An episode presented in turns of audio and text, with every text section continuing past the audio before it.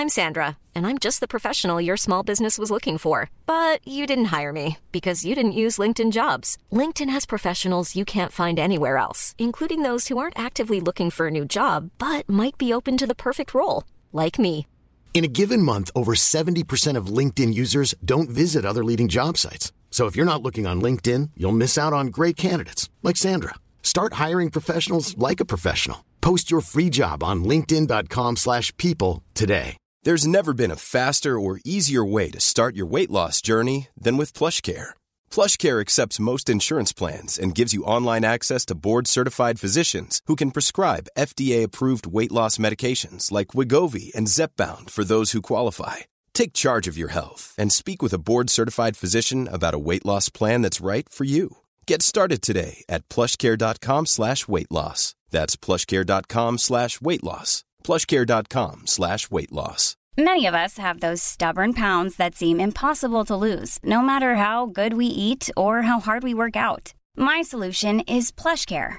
PlushCare is a leading telehealth provider with doctors who are there for you day and night to partner with you in your weight loss journey. They can prescribe FDA-approved weight loss medications like Wagovi and Zepbound for those who qualify. Plus, they accept most insurance plans. To get started, visit plushcare.com slash weight loss. That's plushcare.com slash weight loss. Ben je lief, liever of de liefste? Ga naar petjeaf.com slash 30 in een dozijn en support ons.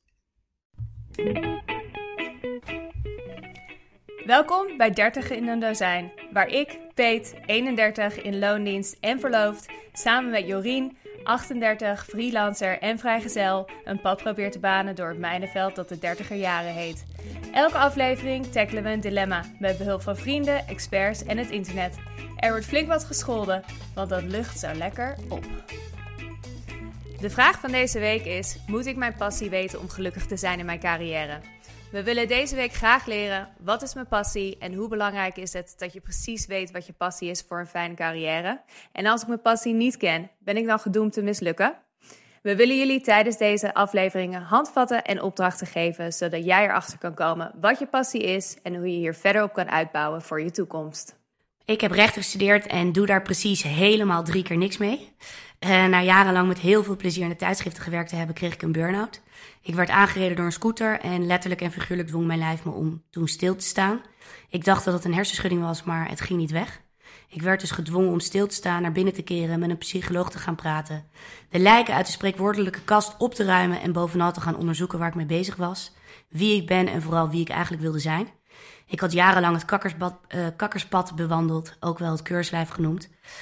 Um, en nu was het dus tijd om te gaan, gaan ontdekken wie ik was en wie ik wilde zijn. Sindsdien ben ik een beetje aan het vlinderen. Ik heb verschillende leuke banen daarna gehad en sinds kort aan het freelancen. Dus in dat opzicht voldoe ik totaal aan het millennial plaatje.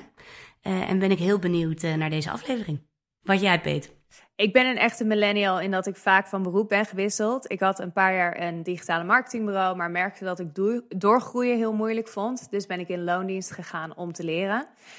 Ik merk alleen dat hier niet echt mijn passie ligt. Dus ik zit in hetzelfde schuitje als de meeste leeftijdsgenoten, waarbij ik heel graag een beroep wil doen waar ik verschil kan maken. En ik hoop dat de podcast um, de passie wordt waarmee ik het verschil kan maken. Maar ik ben benieuwd um, wat we gaan leren deze aflevering. Ik denk dat wij allebei hier heel veel uit kunnen halen, Jorien. Dat denk ik ook. Peet, heb je wat facts en figures? Yes, de facts en figures van vandaag. Millennials vinden purpose belangrijker dan profit. 25% wil alleen werken voor een organisatie die hun waarden deelt. En 49% zou stoppen met hun huidige werk wanneer ze ander werk vinden waarmee ze een positievere impact kunnen maken. Op werkgebied vormen millennials in 2025 75% van het arbeidspotentieel. 87% van de millennials geloven dat succes moet worden afgemeten aan meer dan alleen financiële prestaties en stemmen hun baankeuze af aan hun waarden, acties en impact van de organisatie. Een onderzoek uit 2018 door Young Advisory Group geeft aan dat 45% van de millennials verwachten op enig moment in hun loopbaan als zelfstandige te werken. Sowieso is de kans heel klein dat millennials bij één bedrijf blijven werken tijdens hun hele carrière. Er wordt vaker van bedrijf gewisseld en zelfs van functie. Zo hebben millennials niet meer één lange carrière, maar meerdere korte. Zoals elke aflevering hebben we ook deze keer weer een expert. eh, aan wie we vragen kunnen stellen, die ons aan de hand kan nemen en ons hopelijk uh, wat wijsheid kan brengen. Daan, 33 jaar oud, woont in Amsterdam, net vader geworden van acht weken oude Moos. Heeft arbeidsorganisatie psychologie gestudeerd met een master in prestatiepsychologie. Is begonnen met werk op de Zuidas bij een corporate ondernemer, uh, onderneming als recruiter. Heeft toen de overstap gemaakt naar een bedrijf dat zich focust op ta talent management van de millennials. En heeft nu zijn eigen bedrijf, Millennial Journey, uh, waar hij individuen, groepen en bedrijven coacht. Daan, welkom. Dankjewel, dankjewel. Allereerste vraag aan jou, die we aan iedereen stellen. Uh, hoe zijn jouw dertiger jaren? Jeetje, Jezus, serieus vraag gelijk. Nee, um, ja, nu 33. 30 jaar is dus ook mijn twintiger jaar. Of nee, hè? Mijn 30, mijn laatste drie jaar. Ja. Ja, ja toch anders dan twintiger. Um, denk ook wat serieuzer geworden wel. Ook typische millennial. Ambitieus op zoek naar geluk en succes. Leven in een prestatiemaatschappij. Hoge ambities, hoge verwachtingen. En ik denk misschien wel dat ik de laatste drie jaar wat meer tot rust ben gekomen voor mezelf. Dat ik iets meer gewoon tevreden en trots ben met wie ik ben en dat dat genoeg is. Uh, en dat ik het gevoel heb dat ik wel leef naar wie ik ben en wat ik kan. En dat ik dat redelijk op mijn eigen voorwaarden doe. Dus best wel, ja, twintiger waren echt de roaring twenties voor mij. Heel veel, heel erg zoekende geweest. En ja, ik kan wel zeggen dat ik meer in balans ben dan ooit tevoren. Zo voelt dat. Hey Daan, wat kan je wat meer vertellen over, uh, zoals ik jou net heb geïntroduceerd? Ja. Over hoe je daar bent gekomen? Nee, ja, dus nu, nu 33 jaar, midden in mijn millennial tijd. Misschien even om de context. Uh, inderdaad, mijn bedrijf waar ik nu voor werk, Millennial Journeys. Maar uh, millennials tussen 1980 en 2000 geboren, dus ik zit er middenin. Ik denk dat ik, ik ben gaan studeren arbeidsorganisatiepsychologie. Vond psychologie altijd interessant. Uh, vervolgens ook een master gedaan in prestatiepsychologie. Dat focust zich wat meer op motivationele processen. Bij individuele groepen en bedrijven. Ik vond het al heel interessant, de positieve kant. Zo kan je mensen misschien wel motiveren of helpen met, met wat voor vraagstukken dan ook. Um, hele interessante studie. Nog een beetje een pionierstudie toen der tijd. Dus ik was afgestudeerd en met mijn hoge verwachtingen en ambities eigenlijk niet wetende waar ik precies dat, die, die kennis kwijt moest. Dus zodoende ook uh, op de arbeidsmarkt terechtgekomen vinden. Nou, op een gegeven moment had een recruiter had bij gevonden. Nou, uh, dus eigenlijk uh, kwam ik al snel terecht op de Zuidas. Strak in pak, das aan, elke ochtend. Met zweet op mijn voorhoofd. Ik vond het wel spannend. ja, daar aan de slag gegaan. KPI's wegtikken, cold callen heel erg uit mijn comfortzone. En ik deed dat een aantal maanden. En ik dacht op een gegeven moment bij mezelf: wat ben ik in godsnaam aan het doen? Ik word hier helemaal ongelukkig van. Waarom doe ik dit eigenlijk? En ik, uh, ik zag dat eigenlijk niet alleen bij mezelf, maar ik zag heel veel generatiegenoten en vrienden lekker jagen naar succes en geluk, maar eigenlijk helemaal niet wetende wat dat nou precies betekent. Ik vond dat een hele fascinerende vraag. Ik ben daar op een gegeven moment uh, weggegaan. Ik ben nog bij een bedrijf komen te werken wat zich nou, zoals je net al benoemde, richten op millennials. Um, en toen kwamen bepaalde dingen bij elkaar. Dat was de positieve psychologie. Dat was de prestatiecultuur waarin we allemaal leven. Waarom we nu misschien ook met bosjes uh, allemaal burn-out raken. Maar veel stress en overspannenheid ervaren. Um, en ook de millennials. En toen kwam ik tot de conclusie, ik wil hier iets mee. En ik denk dat ik wel kennis heb, of ook wel tools of methodieken... waarop we meer antwoorden vinden, waar onze generatiegenoten en ik zelf ook tegenaan lopen. Ik ben gestopt met mijn werk. En ik ben, uh, en tussentijds had ik uh, natuurlijk ook veel coaching en veel persoonlijk leiderschap, authentiek leiderschapstrainingen gevolgd. Dus ik, her, nou, ik begon mezelf een beetje echt te leren kennen. En op basis van die inzichten ben ik mijn eigen bedrijf gestart. Ben ik mensen gaan coachen individueel. Dat is nu vijf jaar geleden. En nu na vijf jaar ja, ben ik al een aantal jaren ja, individuele vraagstukken richting millennials daar aan het begeleiden. Maar ook veel groepen aan het trainen. Persoonlijke effectiviteit, persoonlijk leiderschap. Um, dus het was eigenlijk een hele zoektocht naar wat ik leuk vond en wat mijn passie was. En kijken hoe ik daar vorm aan kan geven. En nu kan ik wel zeggen, ja, potverdikkie. Ik doe gewoon echt waar mijn, uh, waar ik ontzettend blij en gelukkig van word. Hoe belangrijk is het vinden van je passie? Want we doen deze aflevering natuurlijk niet voor niets. Want ehm, al die ehm, coaches en eh, je leest het overal op Instagram. Ja. Eh, als je je pers passie vindt, dan word je gelukkig. Ja. En dan werk je geen dag. En als je je passie hebt gevonden, dan word je stinkend rijk. Ja. Eh, klopt dit? Hoe belangrijk is die passie? Ja, dat is wel iets van de, de, de tendens van de laatste decennia. Ik denk dat generaties voor ons überhaupt die vraag niet aan zichzelf stelden. Die moesten gewoon werken of die, die waren nog bezig met basisbehoeftes als onderdak en eten en veiligheid. Eh, al is onderdak nu met de huizenmarkt ook alweer een nieuwe basisbehoefte die waarin voorzien mag worden. Maar dus het zijn eigenlijk nieuwe kwesties. Dat we überhaupt het recht hebben en de vrijheid hebben om na te denken over wat onze passie is. En dat we daarnaar kunnen gaan leven. Dus je merkt ineens, nu die, die ruimte er is, is iedereen op zoek naar die vraag. Passie of op zoek naar geluk. De pursuit of happiness. Het is nogal lastig in een wereld waar alles kan. Ehm, dus in hoeverre is het nodig? Ik denk dat we elkaar redelijk aan het opfokken zijn met het feit dat we dat eh, van elkaar eh, verlangen of dat we dat vinden en willen vinden. Wat is passie? Daar begint het dan mee. Wat is passie eigenlijk? Ja, ik hoop dat jij ons daarbij verder kan Ja, helpen. oh ja, ja. Nou, Hoe zou jij die vraag beantwoorden? Nou, nou, ik krijg veel. Ik denk dat de meeste, ook individuele vraagstukken. eh, gaat over inderdaad. eh, hoe word ik gelukkig en wat, wat is mijn passie? En hoe creëer ik iets, in de vorm misschien wel van een rol, functie of in werk, waar ik dat in kwijt kan? En passie is, naar mijn idee, is misschien wel de manifestatie van je eigen authentieke ik. Dus heel goed weten wie je bent, weten waar je energie van krijgt, waar je blij van wordt, datgene wat van nature gaat als je het doet.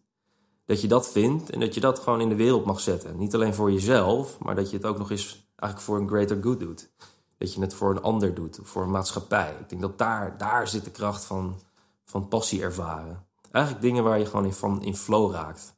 Ik merk dat ook heel erg aan mezelf. Ik zou heel graag iets willen doen waarmee ik verschil kan maken. Maar ik denk niet dat er veel boomers zijn die dat ooit hebben gedacht en gezegd. Nee, nee. Ik denk dat er vanuit de babyboom heel veel irritatie en allergie af en toe naar de millennials is. Van, hoezo? Jullie, willen alles. En eh, jullie denken ook maar dat alles kan. Nou, tegenwoordig, deze, deze maatschappij, daar kan ook gewoon verschrikkelijk veel. Dat is ook weer de downfall van onze generatie. Te veel keuzestress. Er is veel te veel mogelijk. Ehm, toen ik in de afgelopen dagen hier indook en waarom millennials zijn zoals we zijn, ehm, las ik ook een heleboel over dat boomers altijd tegen ons hebben gezegd: zolang je maar het iets hard genoeg wilt en er hard genoeg voor werkt, kun je alles bereiken wat je wilt. En dat dat ook een van die triggers zijn waardoor we altijd het idee hebben dat we achter de feiten aanlopen en mislukkingen zijn omdat dingen dan niet lukken. En daarbij, wij waren, zeg maar, of ik was 18 toen ik de arbeidsmarkt op kon. Dat was 2008, precies met de Global Financial Crisis, waardoor onze kansen toenertijd weggenomen werden. Of Ja. in ieder geval was het natuurlijk een stuk moeilijker dan toen de boomers vroeger de arbeidsmarkt opkwamen. En dat dat echt redenen zijn waardoor we gewoon veel moeilijker, of hier veel meer over nadenken en dat we het een veel moeilijker vraagstuk vinden. Ja, ja. Ja, zeker. Nou, ik denk inderdaad dat de babyboomers en deels generatie X eh, zijn de ouders van de millennials. En die hebben ons natuurlijk opgegroeid. Even, even een compliment voor de babyboomers. Zij zijn de eerste generatie die het meeste tijd en liefde en aandacht aan hun kinderen hebben gegeven. Dus wij als, als millennials eh, kennen eigenlijk, ja, hebben heel veel aandacht en liefde gekregen. Dat hebben de andere generaties daarvoor minder gehad. Dus dank je wel daarvoor. Heeft er wel toe geleid dat we eh, ook een beetje uit de wind zijn gehouden. En van jongs af aan, hè, en ik ben heel erg aan het generationaliseren. Dat is natuurlijk niet voor iedereen zo, maar over het algemeen ehm, hebben wij van jongs af aan al te horen gekregen dat we speciaal zijn. En dat alles mogelijk is inderdaad, zoals je zegt, Peet, over dat als je er maar hard voor werkt. En dus eigenlijk zijn wij van jongs af aan al met hele hoge verwachtingen met betrekking tot de toekomst opgegroeid. En misschien ken je de vergelijking geluk is realiteit min verwachting. Ehm, maar geluk en, is heel erg afhankelijk van de verwachting van iets. En als je verwachting hoger ligt dan de realiteit, ben je eigenlijk altijd ontevreden. En omdat wij al van jongs af aan gestart zijn met enorme hoge verwachtingen, en wij, naarmate wij ook op de arbeidsmarkt komen, in een periode met eh, eigenlijk economische tegenspoed. Terwijl wij in onze kinderjaren zijn wij door babyboomers opgegroeid met economische voorspoed. Is die realiteit niet altijd even eh, mooi. Dus eigenlijk lopen wij als generatie heel vaak tegen een reality check aan. En komen vaak in de min uit. Als je kijkt naar geluksrealiteit met verwachting. Realiteit geeft een 4. Dikke 9 als, uh, als verwachting. 4 min 9 is min 5. En um, dat heeft ontzettend veel met opvoeding te maken, onder andere. Ja. Zie je een verschil tussen millennials en Gen Z wat betreft hun toekomstidealen en wat ze uit het leven willen halen? Ja, nou ja, wat, Gen Z komt nu natuurlijk ook op de arbeidsmarkt. Dat zijn eigenlijk mensen, en sociologen hebben daar andere, andere opvattingen over. Hè. Ik, ik, ik, ik zeg nu even, millennials zijn tussen 1980 en 2000 geboren. En alles wat na 2000 komt, dat zijn generatie Z. Je ziet best wel veel overeenkomsten. Ik denk dat een groot verschil is dat wij vanuit opvoeding, de millennials, uh, met economische voorspoed zijn opgegroeid. En generatie Z met economische tegenspoed. En dat heeft heel veel uh, ja, impact op de overtuigingen van hoe je ook bijvoorbeeld kijkt naar werk. Dus uh, millennials die streven voornamelijk waarden van autonomie, vrijheid, uh, gelijkwaardigheid na. Uh, vinden authenticiteit ontzettend belangrijk. Dus daarin ook passie. Dus dat je je passie kan leven en dat je het op je eigen voorwaarden kan doen. Daar lopen we denk ik heel erg tegen aan. Omdat een systeem waarin we werken nog steeds heel erg is ingericht op een babyboom, generatie X systeem. Soms hiërarchisch, um, ja, toch ook wel wat meer directief leiderschap. Terwijl wij willen gewoon allemaal lekker met elkaar samen kunnen werken en we kunnen onze meningen kunnen delen.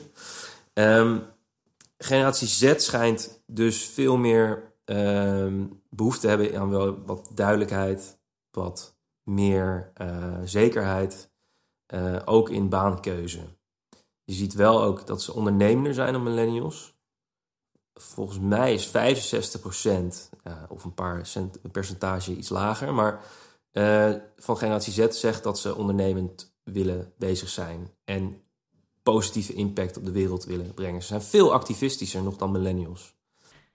En vrijheid. In hoeverre speelt vrijheid een grote rol? Ik heb het idee bij, bij millennials een hele grote rol. Ja, ja, ja groot. groot. Ik denk dat uh, als je kijkt naar als je kijkt naar generatieleer en Aart Bondkoning is een Nederlandse generatieleerguru. Heeft wetenschappelijk onderzoek hiernaar gedaan. En dan kijk je ook naar verschillende waarden en wat mensen en generaties belangrijk vinden. Dan zie je dat vrijheid, autonomie op nummer 1 komt bij millennials. Uh, ik vind dat ontzettend belangrijk. Veel, meer, veel belangrijker dan andere generaties ook daarvoor. En veel, veel belangrijker dan geld. Ja, ja, geld staat niet in die top 5. Nee, nee, klopt. Nee. Terwijl bij babyboomers dat bijvoorbeeld die vastigheid en zekerheid veel belangrijker is. Zo zijn zij weer opgegroeid. Zij zijn door een stille generatie opgegroeid. En die heeft oorlog meegemaakt. Dus babyboomers, onze ouders, hebben van jongs af aan aangeleerd gekregen. Uh, lieverd, zorg dat je in die toekomst, zorg dat je die zekerheid hebt. Zorg dat je een huis hebt, zorg dat je een relatie hebt. Zorg dat je alles op orde hebt. Geld verdienen is belangrijk. Wij kennen die situatie niet. Waardoor wij op totaal andere manier eigenlijk geïndoctrineerd zijn met wat dus belangrijk is of niet. Ja, maar volgens mij is dat ook wel het probleem. Dat, zo voel ik het ook wel. Alsof ik in een enorme spagaat zit. Dus van de ene kant ben ik ontzettend opgevoed door mijn ouders. Zorg voor zekerheid, vaste baan, huis kopen, veel geld verdienen. Ja. En van de andere kant die enorme drang naar vrijheid. Wie ben ik? Wat wil ik? Ja.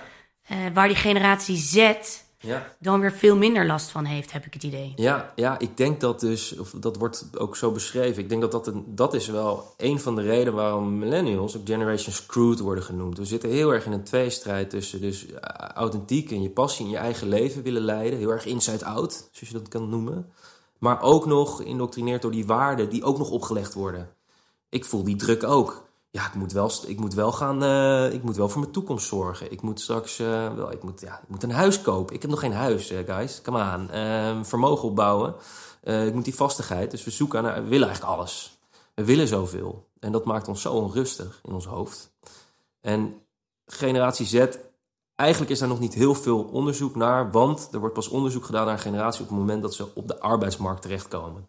Dus er komt nu steeds meer um, ja, meer over drijfveren en over, over deze generatie komt er vrij. Uh, wat wel duidelijk is dat ze um, stukken realistischer zijn dan de generatie millennials. Dus zij weten eigenlijk, zij willen daarin, daar hangen zij misschien een beetje tussenin. Dus wel die vastigheid, zekerheid, wel ook vrijheid en ondernemerschap, impact maken, maar wel vanuit, ja, ja, wel vanuit realistische stappen. Dus ook weten waar je terecht wil komen op een arbeidsmarkt. Terug naar de passie. Hoe belangrijk is nou eigenlijk dat je achter je passie komt? Ja, het is voor iedereen anders. Hoe, hoe, lang, hoe, hoe, hoe belangrijk is het voor jou? Nou, wat ik dus al zei, ik ben er dus wel vatbaar voor van al die gurus en coaches die dan zeggen: je kan alleen gelukkig zijn als je je passie eh, vindt. Ja, En dan, dan stroomt het geld binnen. Ja. Want dan eh, heb je het gevoel dat je geen dag in je leven werkt. Ja. En dan, ja, ik weet mijn passie niet. Je moet luisteren, stilstaan. Wat hoor je? Ik hoor niks. Ja, irritant hè? Dus het is ook zo'n worst die je dan telkens wordt voorgehouden. Ja, ja, Dus mijn vraag inderdaad aan jou: hoe belangrijk is het dat ik die passie vind? ja, En hoe vind ik hem? ja, oké. Nou, ehm, kijk, zolang die vraag je iets boeit, dan eh, maakt het waarschijnlijk ook niet uit of je je passie hebt gevonden of niet. Pas als je denkt van, potverdikkie, dat vreet wel, ik wil mijn passie zoeken. Ja, we zijn zo, in deze prestatiecultuur zijn we zo eh, gewend om ons met elkaar te vergelijken. En daarin dus ook, hè, oh, heb jij je passie gevonden of iets dergelijks? Oh, dan moet ik dat ook. En, en daar zit misschien ook gelijk de crux. Ik denk dat, dat passie iets is van jezelf en dat dat nooit te vergelijken is met iemand anders. Dus soms is het ook wel lekker om eh, dat te hebben, want dan kan je je eigen geluk en succes gaan nastreven zonder dat je continu bezig bent met verwachtingen van andere mensen. Ik denk, en dat weet ik uit ervaring vanuit ehm, nou, mijn coachingsprogramma's, dat het mensen echt heel erg kan veranderen. Maar dan heb ik het meer te maken, dat, dat is deels pragmatisch, weten wat je passie is en daar dat ontdekken. Ehm, maar ook jezelf gewoon leren kennen en dat je jezelf veel meer gaat accepteren zoals je bent. Ja, het is altijd tweeledig. Ik denk dat je daar inderdaad wel een goed punt hebt. Met dat je het ook dat je je heel erg vergelijkt met andere mensen. En dat je daar ook een beetje aan vasthoudt. Dat je denkt, oh man, die persoon heeft wel zijn passie gevonden en is heel gelukkig. En dat je daar eigenlijk jaloers op bent. Ja, ja, En dat je daar dus nog meer waarde aan gaat hangen. Ja, met ja. waarom lukt het mij dan niet? Hoe vind ik de mijne? ja, ja. Terwijl het natuurlijk eigenlijk onzin is. Ja, ja nee, dat denk ik ook. En ehm, ja, noem het passie of noem het, eh, noem het, geef het een naampje. Het is vooral volgens mij een antwoord op wat, wat vind ik eigenlijk leuk om te doen? Waar word ik blij van? Waar word ik gelukkig van? En daar, daar zijn heel veel methodieken om daarachter te komen. Door gewoon ten eerste je kwetsbaar op te stellen en open te stellen. En daar eens een keer over in gesprek te gaan met jezelf. Alleen soms is een dialoog met jezelf lastiger en kan je daar iemand voor vragen. Nou, sommige mensen eh, die nemen daarvoor een coach. Maar een vriend of vriendin of een familielid kan je daar ook al ontzettend bij helpen. En ja, ik, er zijn stappen die je kan zetten om erachter te komen wat jou gelukkig maakt, wat je passie is. Hoe zou je zo'n gesprek aanvliegen? Stel, je gaat zitten met je beste vriendin. Hoe begin je? Ja. ja, misschien kan ik dan eerst wat meer vertellen wat naar mijn idee eh, een manier is om, om, om je passie te achterhalen. Het zijn verschillende dingen, maar wat, wat, wat, wat helpt is eh, na te denken waar je energie van krijgt en waar je goed in bent. Dus een van de dingen waar ik als eerste naar kijk is ehm, kernkwaliteiten. Wat is nou iets wat in jouw kern zit, wat vanzelf gaat, wat van binnenuit gaat, wat je misschien als klein meisje of jongetje al, al heel makkelijk deed. En wat gewoon floot en wat je ook leuk vindt om te doen. Want als jij vindt waar je goed in bent en wat vanzelf gaat, ja, dat is niet alleen, daar word je zelf wel blij van, maar vervolgens als je dat kan inzetten in je werk of in een functie of whatsoever, dan ga je daar automatisch meerwaarde voor creëren naar je omgeving. Dus dat is vaak iets waar mensen heel blij van worden. Nou, ik vind het grappig dat je dat zegt, dat je refereert inderdaad, eh, waar was je goed, aan of, goed in of waar werd je gelukkig van als klein kind. Want toen speelde ego natuurlijk ook nog absoluut geen rol. Ja, En ik heb het idee dat ego ook de grootste vijand is, of in ieder geval de grootste beperking van het vinden van je passie. Hoe kijk jij daar tegenaan? Ehm, jeetje. Ja, e- ego. mm, Ik denk wel dat het een van die dingen is dat je ego dat jaloerse is. Dat als je iemand anders tegenkomt die wel zijn passie heeft. En dat, dat is natuurlijk, dat ligt helemaal aan jezelf dat je daar over in gaat zitten. Of dat je daar heel zwaar aan tilt. En dat is misschien wel je ego die dat doet. Ja, dat idee heb ik, dat idee heb ik wel. Net had je het ook inderdaad dat iedereen vergelijkt zichzelf met elkaar. Oh, jij hebt je passie gevonden, dan moet ik ook nu mijn passie vinden. Is dat dan niet je ego die dat eigenlijk vindt of zegt? Ja, ja ik, dit, dit, is, dit is een Freudiaanse eh, discussie over wat, wat je precies onder ego verstaat. Ik denk dat het wel juist het idee is dat je naar jezelf gaat luisteren. En het ego wordt dan vaak geassocieerd met het feit dat dat uh, gepaard gaat met misschien wel negatieve gevoelens, boosheid, frustratie of, of whatsoever. Ik vind het minder relevant voor, voor dit vraagstuk in de zin van het vinden van je passie. Het is inderdaad hoe beter je jezelf leert kennen en weten waar je kwaliteiten liggen, waar je blij van wordt. Hoe beter je weet wat je waarden zijn, dus wat je belangrijk vindt. Uh, en waar het eigenlijk om gaat en draait in je leven. Dit is voor iedereen anders. Jouw waarden zijn gebaseerd op dingen die je hebt meegemaakt in je leven. De mooie dingen, misschien ook de minder mooie dingen. Daar ontleen je je kernwaarden uit.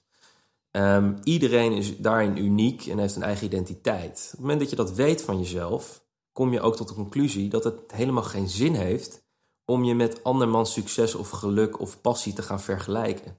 Dus de kracht van authentiek leiderschap en daarin meer over jezelf te weten komen, is dat je je eigen unieke formule van succes hebt en dat je dat vervolgens daarvoor gaat kiezen en gaat najagen. En dan is het geen competitie of een strijd. Het is vooral een verlangen om gewoon vanuit jezelf te, jezelf te mogen zijn. En dat kan je vertalen naar, eh, naar werk, onder andere. Ja. Even when we're on a budget, we still deserve nice things. Quince is a place to scoop up stunning high-end goods for 50 to 80% less than similar brands. They have buttery soft cashmere sweaters starting at $50, luxurious Italian leather bags, and so much more. Plus, Quince only works with factories that use safe, ethical, and responsible manufacturing. Get the high-end goods you'll love without the high price tag with Quince. Go to quince.com/style for free shipping and 365-day returns. I'm Sandra, and I'm just the professional your small business was looking for, but you didn't hire me because you didn't use LinkedIn Jobs. LinkedIn has professionals you can't find anywhere else, including those who aren't actively looking for a new job but might be open to the perfect role, like me. In a given month, over 70% of LinkedIn users don't visit other leading job sites. So if you're not looking on LinkedIn, you'll miss out on great candidates like Sandra. Start hiring professionals like a professional. Post your free job on linkedin.com/people today. Om dan terug te komen, een van de tools waarmee je achter je passie kan komen, ja. is um, een gesprek aan te gaan met een dierbare. Ja. Of met jezelf, hoewel, zoals Jorien eerder al aangaf, dat is mega lastig. Dus misschien is het wel wat makkelijker om het met iemand anders te voeren. Hoewel die eerlijkheid natuurlijk misschien ook wel weer heel lastig is. Maar goed, wat zijn nog meer tools waarmee we um, erachter kunnen komen wat onze passie is? Ja, nou, um, ik, wat ik vaak gebruik in, in, in coachtrajecten is uh, eh, 360 graden feedback. Dus wat interessant is, is om eens uh, dit soort vragen aan mensen uit je directe omgeving te stellen die jou goed kennen. Dus vraag eens aan misschien wel drie mensen. Misschien een, eh, een vriendin of een vriend. Misschien een, uh, misschien een familielid. Misschien wel een collega. Wat denk jij, wat vind jij nou? Waar ben ik nou echt goed in? Of wat gaat bij mij vanzelf? En wat is een kracht van mij? Dat soort vragen zou je kunnen stellen. Of wat denk je wat, wat ik belangrijk vind in het leven? Wat straal ik uit? Ik denk dat de passie ook zit in dat je in staat bent om vooral iets te willen geven aan mensen en dat dat voldoening en zingeving geeft. In plaats van dat je bezig bent om jezelf daarin te bewijzen. Dus zolang jij meer zicht krijgt op waar jij eigenlijk in gewaardeerd wordt door anderen, hoe duidelijker jij weet wat jou eigenlijk misschien wel, wat jouw, jouw rol is hier op deze aardkloot. Of wat je daarin wil brengen. Dus door bewust te zijn van je kwaliteiten en waarden, ehm, lukt het je vaak meer om een vorm te vinden in je leven waarin je dat helemaal kwijt kan. En dat, dat kan heel voldoenend zijn. Goeie tip. Misschien ook goed om dan iemand te, te vragen die iets verder van je afstaat. Omdat we zijn natuurlijk allemaal eigenlijk kind van de rekening. Dus allemaal kind van onze ouders. Ja. We hebben ons natuurlijk bepaalde patronen ontwikkeld. Ja. Uh, daarin herken ik mezelf ook heel erg. Die patronen probeer ik nu ook af te leren. En door iemand te vragen die ietsje verder van je afstaat, die ziet jou nog veel, ja, veel puurder eigenlijk dan je eigen familie of je beste vrienden. Ja, zou kunnen.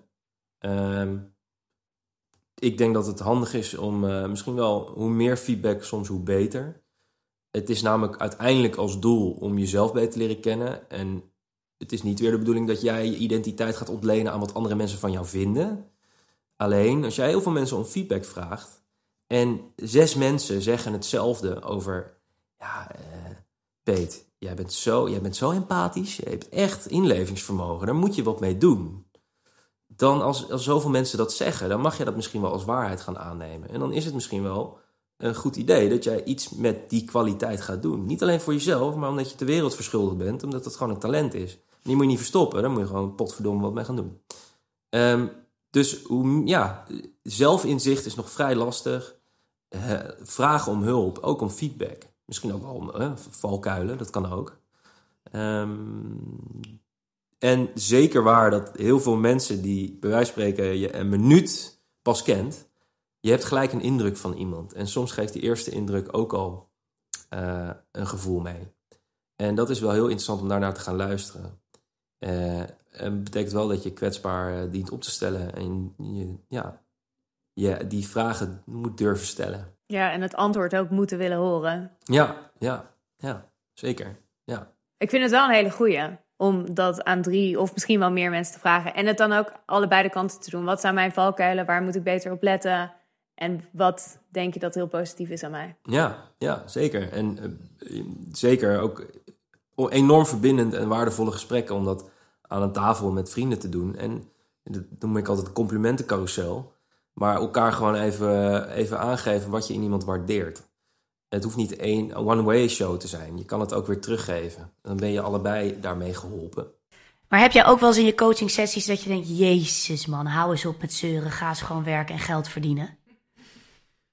Uh, ja, ik doe veel met persoonlijk leiderschap. En het gaat erom dat je verantwoordelijkheid leert nemen voor je eigen geluk. En als ik merk dat iemand in een slachtofferrol zit... of in zijn of haar klacht blijft hangen...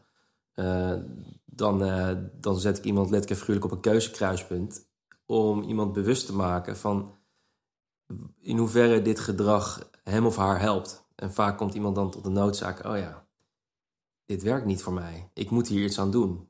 Alleen geluk zit echt in eigen verantwoordelijkheid. Dus je hebt zelf die stappen daartoe te nemen. Maar dat moet soms gevoeld worden. En ik denk als coach ben je ook wel vanuit liefdevolle confrontatie. Um, ja, ben je in staat om iemand daarin verder te helpen. Dus ja, uh, dat denk ik soms wel eens. En dan zeg je dat ook? Uh, ja, maar niet vanuit eigen... Ja, ja, soms wel. Ja, dan zeg ik, je zit, je zit in je klacht. Wat ga je eraan doen? Ik kan je daar niet bij helpen. Dat moet je zelf doen. Is dat een soort zelfmedelijden dan? Ja, dat, uh, dat, dat, ja, zo zou je het kunnen zeggen. Ja.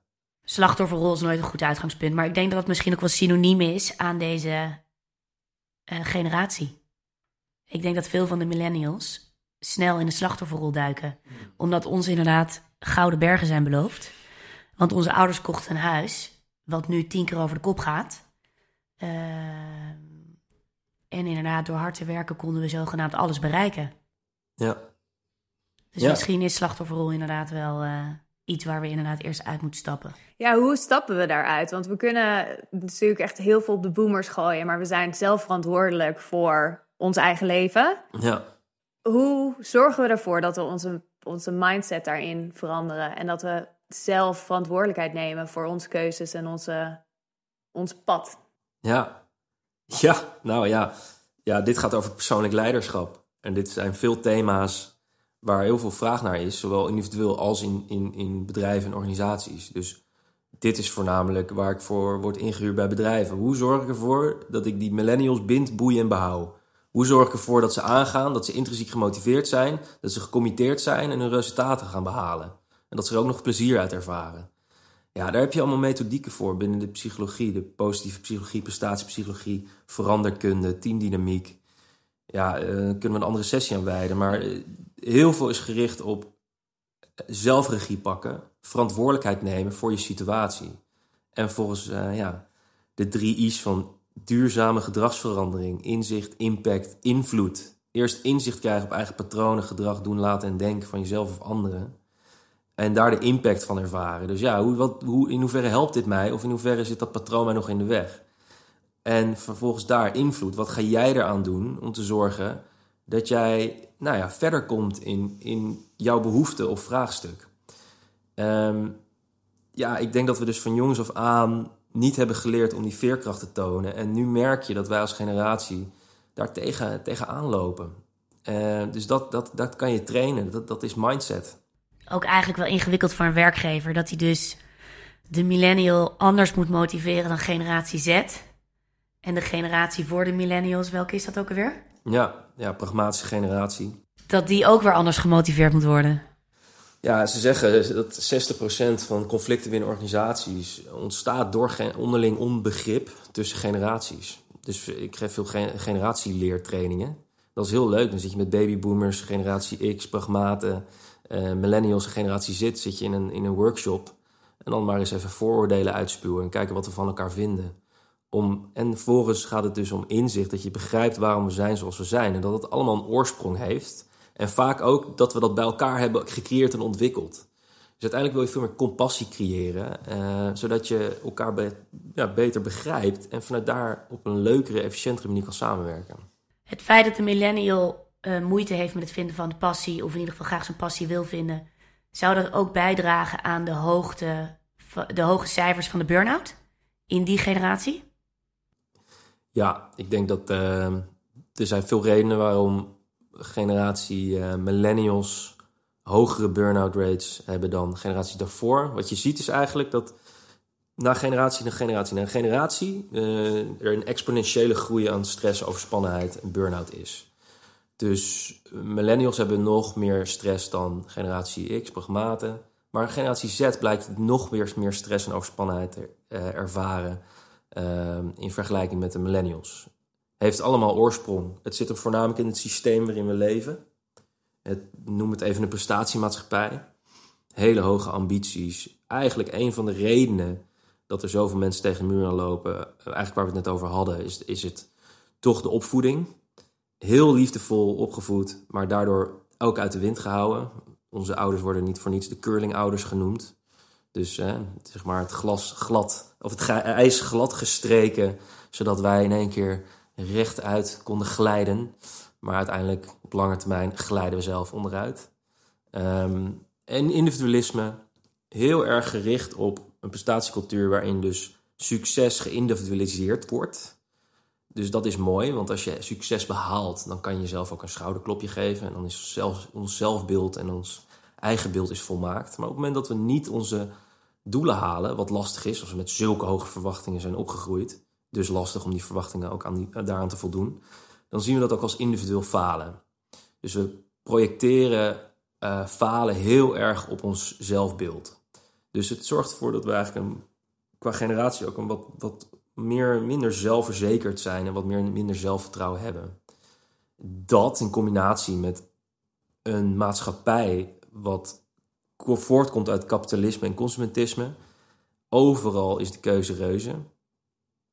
Vroeger had je, hè, zegt in de tijd van babyboomers, in die periode dat we zo, zij zo oud waren als wij, um, ja, was er niet zo, niet zo heel veel keus. In de zin van duizend banen. Er zijn nu honderdduizend banen. Uh, als je nu naar Appie loopt, dan kan je, heb je acht verschillende potten pindakaas je moet kiezen. Als je wil studeren, heb je duizenden studies. Ook een psychologisch framework, dat noem je de paradox of choice. Uh, dat is de keuzeparadox. En dat betekent dat hoe meer keuze, hoe ongelukkiger we worden. Als je drie keuzes hebt en je laat het ene, of je kiest het één, dan laat je twee dingen liggen. Dan zijn we relatief tevreden over de keuzes die we maken. Tegenwoordig heb je tien keuzes. Je kiest voor het één, je laat negen dingen liggen. Dit is ook waar de fear of missing out uh, vandaan komt. Dus we hebben allemaal, we hebben enorme keuzevrijheid in alles wat we doen. Maar elke keer als we kiezen, voelen we ons eigenlijk niet tevreden. Dit zorgt voor heel veel keuzestress. Ik kan nog even doorgaan. Dat maakt dat we als millennials in deze periode waarin we ook veel keuzes hebben te maken. Carrière-wise, relatietechnisch, uh, gezin opbouwen, huizen kopen, allemaal dingen. Dus dat maakt ook dat het voor millennials nog lastiger en zwaarder is. En wat denk jij dat de coronacrisis uh, teweeg gaat brengen bij de millennial?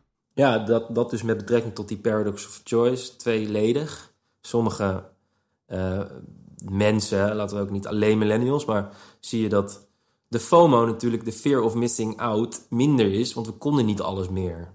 Dus dat vormt zich dan naar de JOMO, de joy of missing out. Dat is wel voor sommige uh, mensen heel fijn geweest. Van, oh, ik hoef even niet alles. Ik kan gewoon even lekker uh, even niets doen. Ik vond het heel herkenbaar. Sorry, ja, ik vond het heel herkenbaar. Ik dacht, uh, ik thuis, iedereen thuis. Ja, Het gaf ik denk mij dat, veel rust. Ik denk dat dat een groot verschil is. Met niemand kon wat. Maar wat doen we nu de wereld weer open gaat en er weer honderdduizend keuzes zijn? Krijgen we nou weer met z'n allen gigantische FOMO? Ja, denk het wel. ja, ja. ja, en de- dus daar nog, als ik daar nog iets meer over mag zeggen. We hebben het dus over opvoeding, wat zorgt dat wij als generatie met bosjes burn-out raken.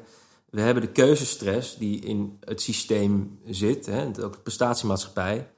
Ehm, en we hebben globalisatie en digitalisatie, waarbij we dus ook heel veel zicht hebben op andermans eh, leven en dus ook andermans geluksperspectief. Dus we zijn ook ons continu op social media opwaarts aan het vergelijken. Ook met passie. Hoe kom je bij dat iedereen naar zijn passie op zoek bent? Omdat jij waarschijnlijk getarget wordt op passie. En jij denkt dat iedereen aanwezig is met zijn passie. Ja. Ehm, maakt ontzettend ongelukkig en ontzettend ontevreden af en toe. En onrustig. Dus dat creëert ook heel veel stress. De social media. Mag ik er nog één ding over zeggen? Social media, ook eh, digitalisatie, zorgt voor eh, information overload. Dus we hebben gewoon dagelijks, krijgen we te veel informatie tot ons. Eh, wat blijkt is dat we fysiologisch niet in staat zijn om zoveel informatie tot ons te nemen als dat we vandaag de dag doen. Dus we, we, raken ook letterlijk overprikkeld. Dus we kunnen burn-out raken omdat je eh, je niet lekker in je werk zit, je leidinggevende een zak is. Eh, en volgens je, re- eh, ja, ik noem maar iets, je relatie uitgaat. Dan raken mensen soms ook in een burn-out. Maar het heeft ook gewoon te maken met, we raken gewoon overprikkeld door alles wat we tot ons krijgen. Ja. Ja. Wat betreft het zoeken van je passie. We hadden dus één tool waarbij je zegt: ga met jezelf in gesprek of met een dierbare.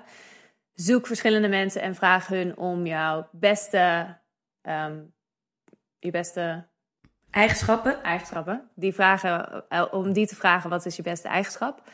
En wellicht ook je slechtste. Wat zijn nog meer tools die we kunnen toepassen? Nou, Ja, wat je zei, terug naar je kinderjaren. Ja, Weer voelen, waar was ik goed in? ja, Waar voelde ik me prettig bij? Waar kreeg Ja. ik toen tijd energie van? zeker. Het zijn zo ook zo, dat zijn goeie. Soms, eh, je hebt allemaal oefeningen om daar ook weer bij te komen. Ook begeleide meditatie, maar dat is wel iets waar je weer hulp bij nodig hebt misschien.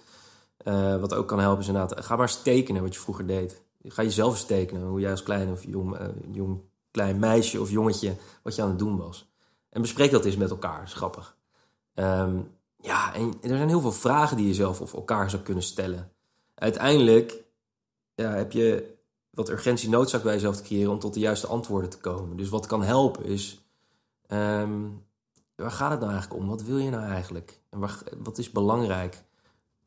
Gaat erom dat we ook doodgaan op een gegeven moment? Of in ieder geval, dat is volgens mij de overtuiging die we, die we hebben. Ik weet niet wat er na de dood is. Maar ja, als je weet dat je hopelijk zeg, nou, hoe oud wil je worden, Peet?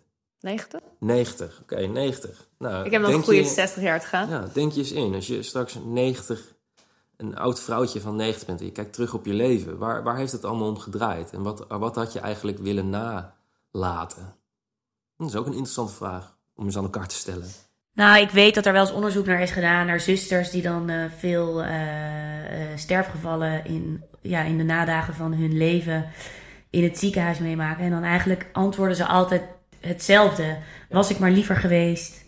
Eh, had ik maar vaker tegen iemand gezegd ik hou van je? Ja, en meer tijd, volgens mij met de dierbaren gespendeerd, niet zo hard gewerkt. Ja, precies dat. En eh, eh, inderdaad gewoon mijn dromen nagejaagd en eh, mijn ego opzij gezet. Ja, ja. Ja, vaak eh, krijg je dan antwoorden en dat heeft vaak niets te maken met waar wij ons dagelijks mm, druk eh, over maken. Ja. Dus het gaat soms ook over echt, echt even uitzoomen eh, en kijken wat van jou is en wat jij belangrijk vindt en wat je wil en wat je fijn vindt. Ja, Dus in hoeverre is het belangrijk om je passie te weten om gelukkig in je carrière te zijn? Nou, in deze, in deze maatschappij waarin we leven, blijkbaar soms belangrijk. Als jij het belangrijk acht, het is mooi om daar nieuwsgierig misschien naar te zijn en daar verder onderzoek naar te doen. Weet dat er heel veel methodieken en tools zijn die je daarbij kunnen helpen. Ehm, ja, het is ook passie, de pursuit of happiness. We moeten gelukkig zijn. Geluk is een emotie. Ehm, dus dat komt en dat gaat. Dus ik denk dat, dat, dat we onszelf zoveel druk opleggen met elkaar. En zo gewend zijn dat het leven een feestje moet zijn. Kan je ook afvragen, is dat realistisch? en passie, ja. Uiteindelijk, ehm, ja, het, het werkt voor mij, dat, het werkt voor mij goed, want ik heb, haal er veel werk uit. Maar of het, of het maatschappelijk, psychosociaal maatschappelijk uh, nodig is, weet ik niet. Ik denk dat het voornamelijk met zingeving te maken heeft. Passie, zingeving. We hebben gebrek aan zingeving. We weten eigenlijk niet meer waarom we doen wat we doen. Dus iedereen is zoekende, is op zoek naar geluk en succes. Vroeger hadden we geloof of religie, daar konden we ons aan vasthouden. En nu, waar geloven we in? We moeten alleen nog maar geloven in onszelf. Nou, dat is, onuit, dat is niet onuitputtelijk. Dat houdt een keer op. Dus weet wat je zin geeft en waarom je dingen doet. Uh, en dat geeft wel richting. En dat geeft ook vertrouwen. En dat geeft ook misschien wel concrete, heldere stappen op welke kant je op wil. Ja. Uh, dus ik denk, noem het, ja, misschien om passie even te vormen naar zingeving. Ik denk dat we in een zingevingscrisis zitten met elkaar. En dat we daar wel echt met elkaar over in gesprek moeten. Hoe je weer echt ja, zingeving creëert in je leven.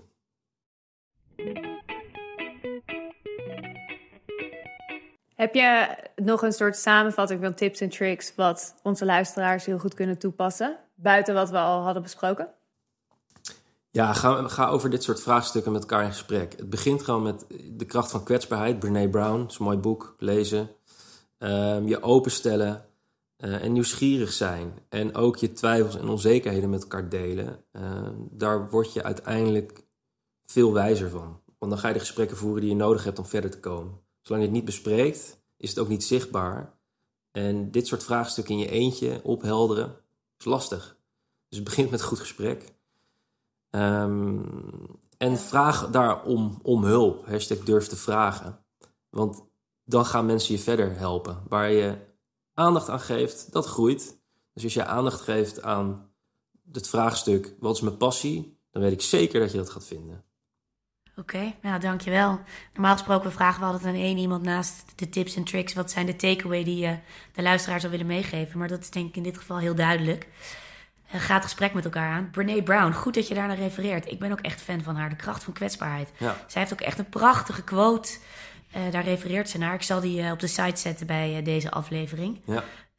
over de man in the arena. Dat degene die op de tribune zit, ja. die heeft helemaal niks te vinden. Het gaat om wat de man in de arena vindt, die daar eigenlijk staat, zich openstelt en het gevecht aangaat, wat hij eventueel kan winnen en kan verliezen. Ja, mooi. Mooi, mooi woord. Ik heb nog één trouwens, daar moest ik nu aan denken, nu je het zei. Ehm, misschien kennen jullie Mark Manson, is ook auteur. Hij heeft bijvoorbeeld het boek The Subtle Art of Not Giving a Fuck uh, geschreven. Gaat ook over passie. En ik vind wel mooi hoe hij het framet. Hij zegt, oh, iedereen is op zoek naar zijn passie tegenwoordig. Ehm, maar dat is misschien wel ook een moeilijke vraag om te stellen. Je zou hem beter kunnen omdraaien. Je zou beter jezelf de vraag kunnen stellen: waaronder is het waard om onder te lijden? Wat, waaronder is het waard om gewoon misschien wel het, moeilijk onder te hebben? Wat, wat kan je doen wat alsnog dan het waard is? Dat geeft vaak ook antwoord op wat je passie is. Um, ja, want dat is het kennelijk, ja, dat is het waard. Mooi, Daan. Ik heb wat uh, boeken om te lezen. Absoluut. Die uh, ga ik aan het lijstje toevoegen. Daan, dankjewel. Ik hoop dat... Um, ik ga die oefeningen sowieso doen. En ik hoop dat de luisteraars ook die oefeningen gaan doen. En op die manier wat dichter tot zichzelf komen en weten wat ze in de toekomst willen bereiken. En hoe ze daar het beste kunnen komen. Um, dankjewel, Daan. Graag gedaan. een superleuk gesprek. En we hopen je terug te hebben. Want uh, er zijn nog zoveel onderwerpen die we met je kunnen bespreken. Ja, leuk. Dus we hopen je snel weer te mogen verwelkomen. Dankjewel. En voor alles wat we benoemd hebben, de boeken, de quotes, uh, zullen we allemaal op onze site zetten met een uh, linkje. Yes. Oké dan. Dank je. Doei. Dankjewel voor het luisteren naar 30 in een dozijn. Like en subscribe op de podcast, want hey, zo samen komen die lastige 30 jaren wel door. Volg ons op Instagram, 30 in een dozijn en stuur dilemma's waar jij mee zit of juist als expert voor wil aanschuiven naar vragen 30 in een Toedels! Hi, I'm Daniel, founder of Pretty Litter. Cats and cat owners deserve better than any old-fashioned litter. That's why I teamed up with scientists and veterinarians to create Pretty Litter. Its innovative crystal formula has superior odor control and weighs up to 80% less than clay litter. Pretty Litter even monitors health by changing colors to help detect early signs of potential illness. It's the world's smartest kitty litter. Go to prettylitter.com and use code ACAST for 20% off your first order and a free cat toy. Terms and conditions apply. See site for details.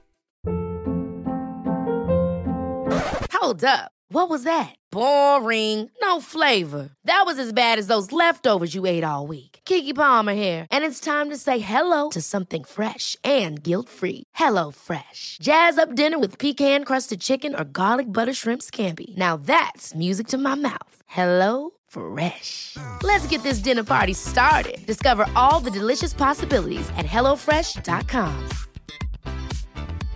Imagine the softest sheets you've ever felt. Now imagine them getting even softer over time. That's what you'll feel with Bowl and Branch's organic cotton sheets. In a recent customer survey, 96% replied that Bowl and Branch sheets get softer with every wash. Start getting your best night's sleep in these sheets that get softer and softer for years to come. Try their sheets with a 30-night guarantee. Plus, get 15% off your first order at bowlandbranch.com. Code BUTTERY. Exclusions apply. See site for details.